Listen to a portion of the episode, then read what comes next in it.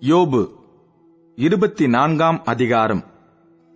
சர்வ வல்லவருக்கு காலங்கள் மறைக்கப்படாதிருக்க அவரை அறிந்தவர்கள் அவர் நியமித்த நாட்களை அறியாதிருக்கிறதென்ன?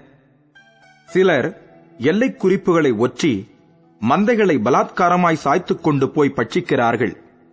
தாய் தகப்பன் இல்லாதவர்களின் கழுதையை ஓட்டிக்கொண்டு போய் விதவையின் மாட்டை ஈடாக எடுத்துக் கொள்ளுகிறார்கள். தேசத்தில் சிறுமைப்பட்டவர்கள் ஏகமாய் ஒழித்துக் கொள்ளத்தக்கதாக எளிமையானவர்களை வழியை விட்டு விலக்குகிறார்கள். இதோ அவர்கள் காட்டுக் கழுதைகளைப் போல இறை தேட அதிகாலமே தங்கள் வேலைக்கு புறப்படுகிறார்கள். வனாந்தர வெளிதான் அவர்களுக்கும் அவர்கள் பிள்ளைகளுக்கும் ஆகாரம் கொடுக்க வேண்டும். துன்மார்க்கனுடைய வயலில் அவர்கள் அவனுக்காக அறுப்பு அறுத்து அவனுடைய திராட்சத் தோட்டத்தின் பழங்களை சேர்க்கிறார்கள். குளிரிலே போர்த்துக் கொள்ளுகிறதற்கு ஒன்றும் இல்லாததினால் வஸ்திரமில்லாமல் ராத்தங்கி மலைகளில் இருந்து வரும் மழைகளிலே நனைந்து ஒதுக்கிடமில்லாததினால் கண்மலையிலே அண்டிக் கொள்ளுகிறார்கள். அவர்களோ தகப்பன் இல்லாத பிள்ளையை முலையை விட்டு பறித்து தரித்திரன் போர்த்துக் கொண்டிருக்கிறதை அடகு வாங்குகிறார்கள்.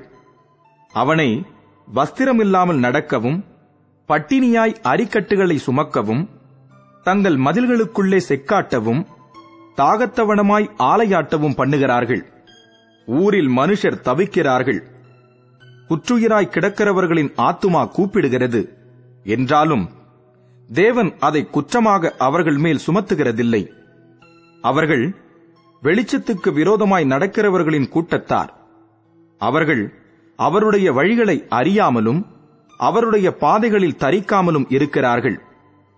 கொலைப்பாதகன் பொழுது விடுகிறபோது எழுந்து சிறுமையும் எளிமையுமானவனைக் கொன்று ராக்காலத்திலே திருடனைப் போல் திரிகினான் விபசாரனுடைய கண் மாலை மயங்குகிற வேளைக்கு காத்திருந்து என்னை ஒரு கண்ணும் காண மாட்டாதென்று முகத்தை மூடிக்கொள்ளுகிறான். அவர்கள் பகலில் அடையாளம் பார்த்த வீடுகளை இருட்டிலே கண்ணமிடுகிறார்கள். அவர்கள் வெளிச்சத்தை அறியார்கள். விடியும் காலமும் அவர்களுக்கு மரண இருள் போல் இருக்கிறது. அப்படிப்பட்டவன் மரண இருளின் பயங்கரத்தோடு பழகி இருக்கிறான் நீரோட்டத்தைப் போல் தீவிரமாய்ப் போவான். தேசத்தில் அவன் பங்கு சபிக்கப்பட்டு போகிறதினால் அவன் திராட்சத் தோட்டங்களின் வழியை இனி காண்பதில்லை. வறட்சியும் உஷ்ணமும் உறைந்த மழையை பட்சிக்கும். அப்படியே பாதாளமானது பாவிகளை பட்சிக்கும். அவனை பெற்ற கர்ப்பம் அவனை மறக்கும். புழு திருப்திகரமாய் அவனை தின்னும். அவன் அப்புறம் நினைக்கப்படுவதில்லை. அக்கிரமமானது பட்ட மரத்தைப் போல முறிந்து விழும். பிள்ளை பெறாத மலடியின் ஆஸ்தியை பட்சித்து விட்டு விதவைக்கு நன்மை செய்யாதே போகிறான். தன் பலத்தினாலே வல்லவர்களை தன் பாரிசமாக்குகிறான். அவன் எழும்புகிற போது ஒருவனுக்கும் பிராணனைப் பற்றி நிச்சயமில்லை. தேவன் அவனுக்கு சுகவாழ்வை கட்டளையிட்டால் அதன் மேல் உறுதியாய் நம்பிக்கை வைக்கிறான். ஆனாலும் அவருடைய கண்கள் அப்படிப்பட்டவர்களின் வழிகளுக்கு விரோதமாய் இருக்கிறது. அவர்கள் கொஞ்ச காலம் உயர்ந்திருந்து காணாமற் போய் தாழ்த்தப்பட்டு மற்ற எல்லாரைப் போலும் அடக்கப்படுகிறார்கள்.